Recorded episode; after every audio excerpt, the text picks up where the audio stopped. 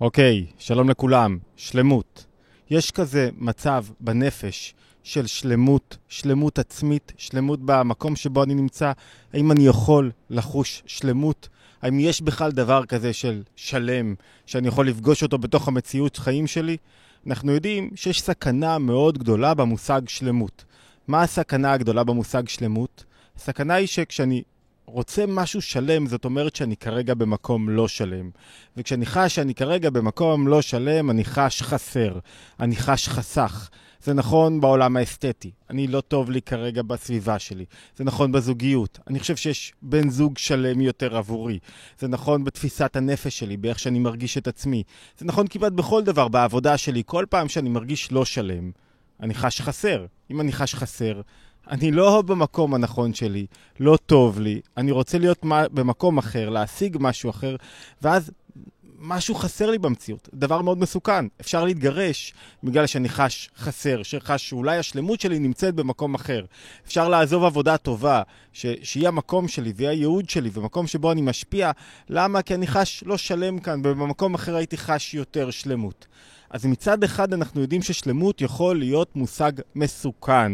אני מתנצל על הרעשים, אנחנו היום מעבירים את השיעור ממש ב-770 איסטרן פארקווי בשכונת קראון הייטס, ויש המון רעש מסביב, אני מקווה שבזכות המיקרופון אתם שומעים רק אותי, אבל בכל זאת לא מצאתי מקום טוב יותר כדי להעביר את פסיכולוגיה בפרשה השבוע, חיי שרה.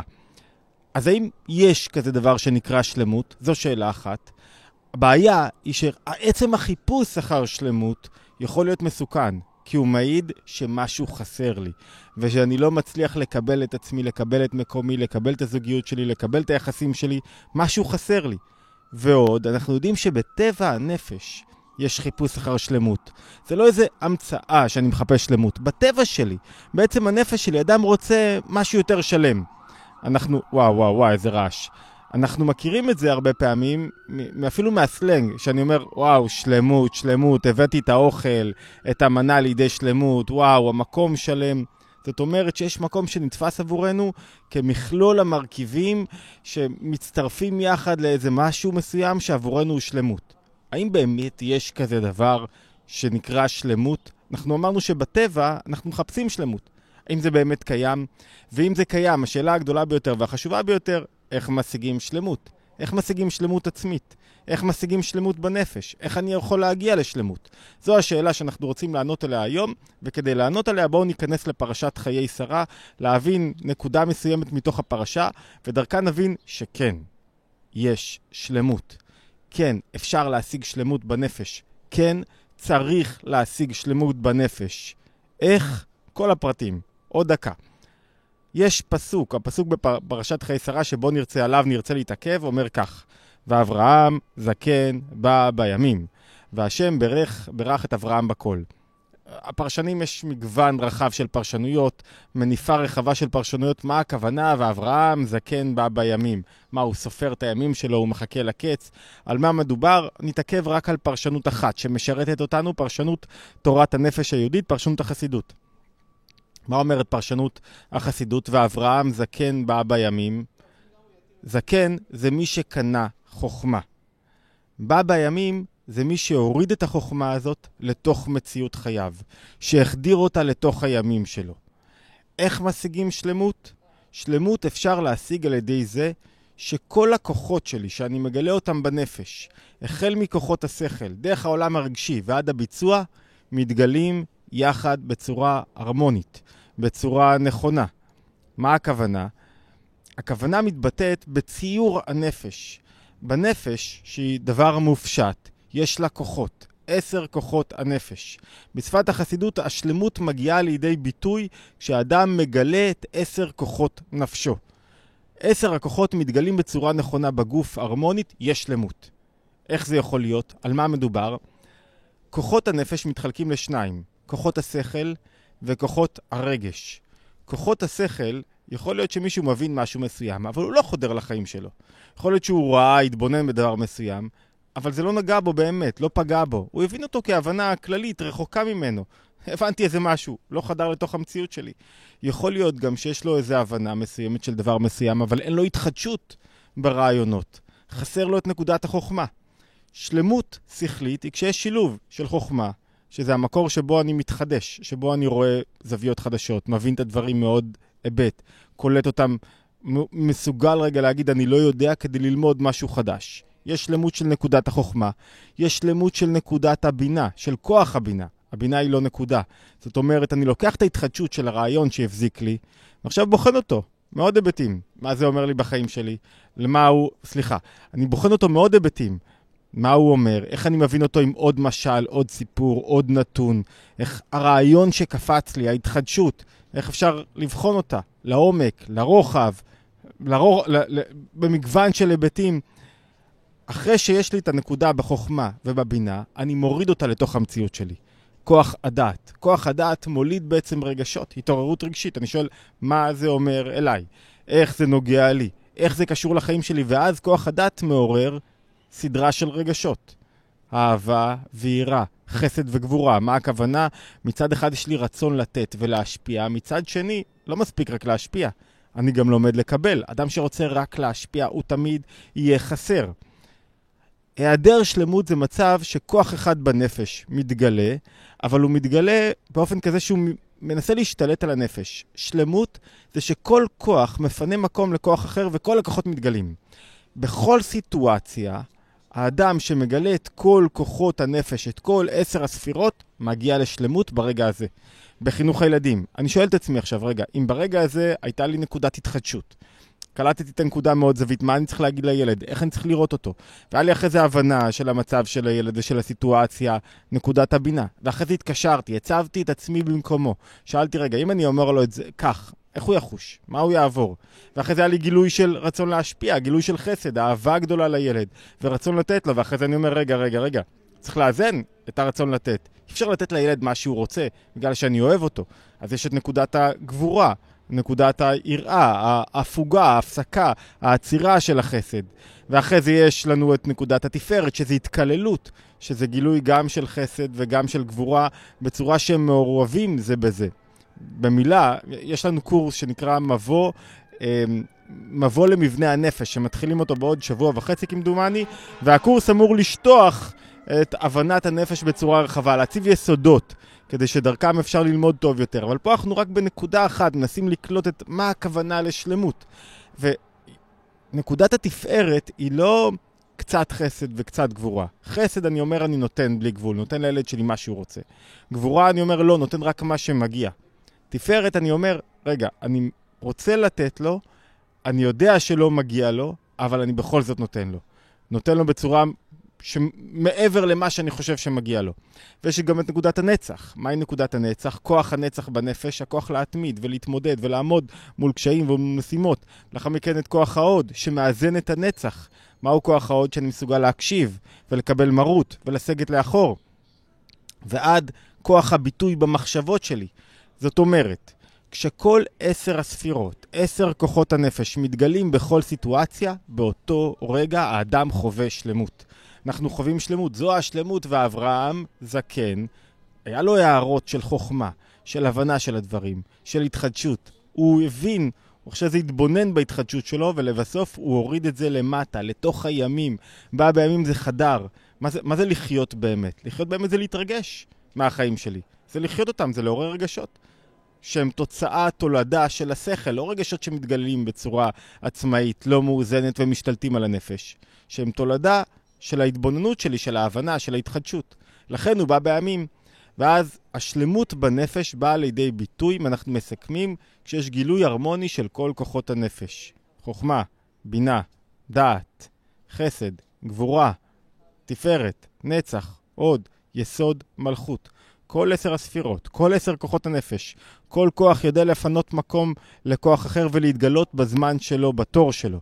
כל פעם, בכל סיטואציה, אני צריך לשאול את עצמי, גיליתי פה עכשיו את כל הכוחות, זאת אומרת, התלהבתי ממשהו. רגע, בוא נעצור. גיליתי גם את כוח העצירה, העיכוב, הגבורה.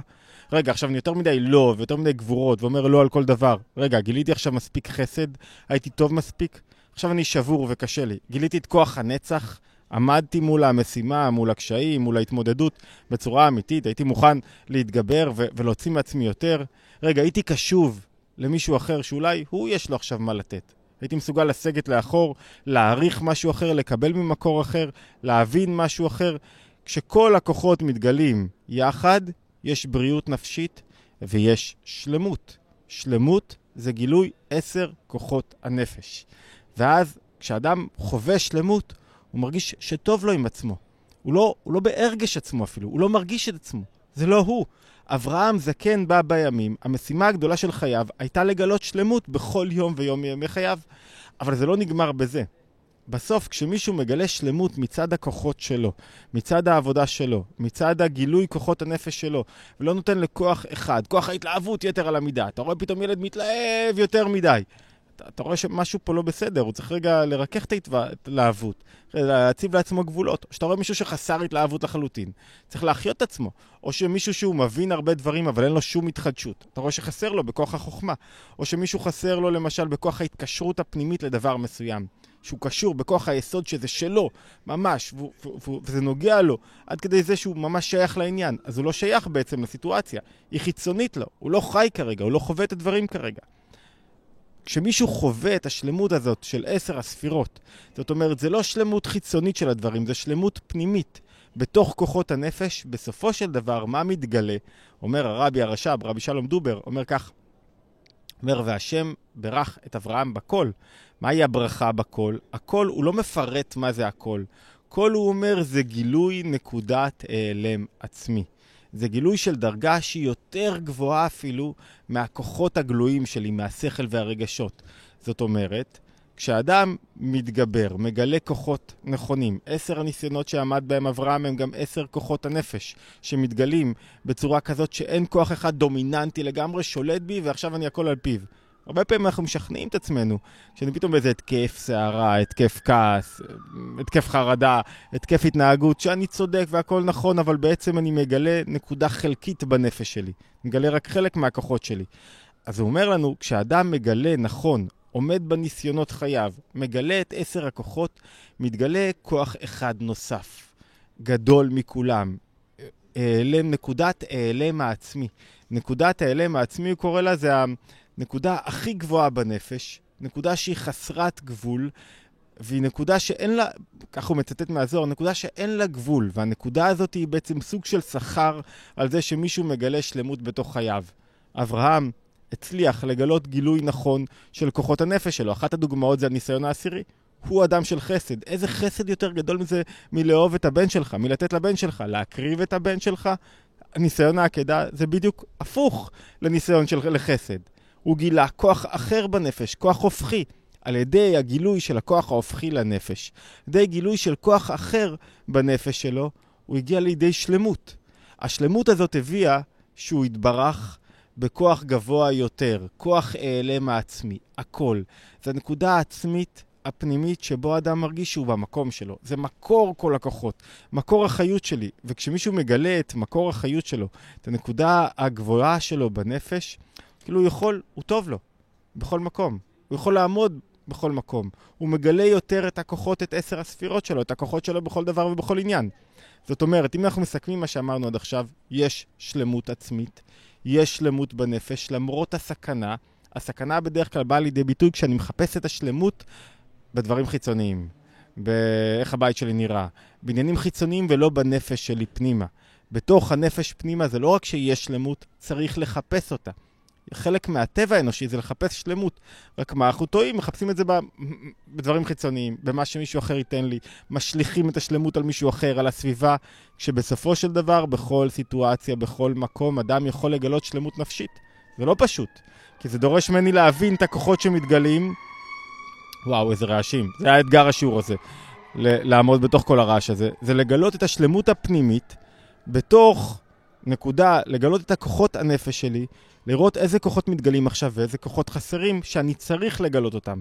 איזה כוחות הם חלק מהטבע שלי, מוטבעים בי, ואיזה כוחות הם לא מוטבעים בי ולא קיימים בי, ואני צריך לא, לחפש אותם ממש בנרות כדי לגלות. זאת אומרת, אדם שהוא טוב מדי, רק רוצה חסד, לתת לילדים שלו, הוא חייב לגלות את כוח הגבורה. וכשכל עשר הספירות מתגלים, בכל סיטואציה, שווה להוריד את זה למטה על ידי בדיקת סיטואציות ולראות בכל דבר האם הכוח שלי בנפש מתגלה בסיטואציה הזאת. האם אני עכשיו, כשאני לומד, אני מגלה אחרי הלימוד את שאר הכוחות. מה זאת אומרת? הבנתי משהו מסוים. האם אני מסוגל לחזור עליו בלשון שלי? אם אני חוזר עליו בלשון שלי, זאת אומרת שהוא כבר שלי. זה לא רק איזו הבנה כללית. האם אני מתרגש ממנו אחרי זה? האם זה מחיה אותי? האם התעוררו בי רגשות כלפי אותו דבר? בכל סיטואציה, בכל לימוד, בכל מקום שאנחנו נמצאים, כשמתגלים עשר הכוחות, מתגלה השלמות. וצריך לרוץ אחריה ולרדוף אותה. ואז כשמתגלה השלמות, ההבטחה של אברהם, גילית את השלמות, עמדת בעשר הניסיונות שלך, עמדת בקשיי היומיום, ברצון שלך לגלות רק כוח אחד בנפש, כי כל כוח רוצה להתגלות לבד. כל כוח בנפש רוצה להיות אנא אמלוך, רק הוא להתגלות.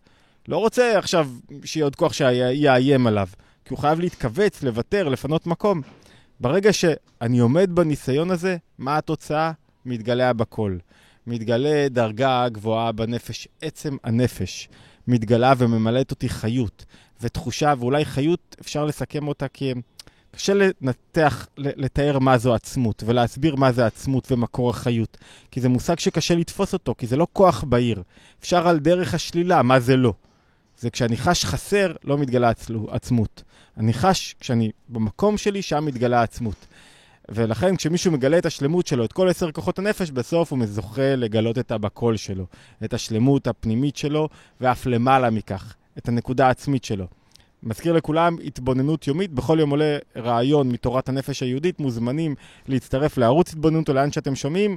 נקווה להמשיך uh, להאזין כאן מניו יורק בעוד רעיונות ונקודות מתורת הנפש ומתורת החסידות. להשתמע בהתבוננות היומית הבאה, תמיד אפשר להצטרף לקבוצות הוואטסאפ, יש לינק בווידאו ולקבל עדכונים יומיים ועל פעילות ולימוד שוטף וכולי, להשתמע.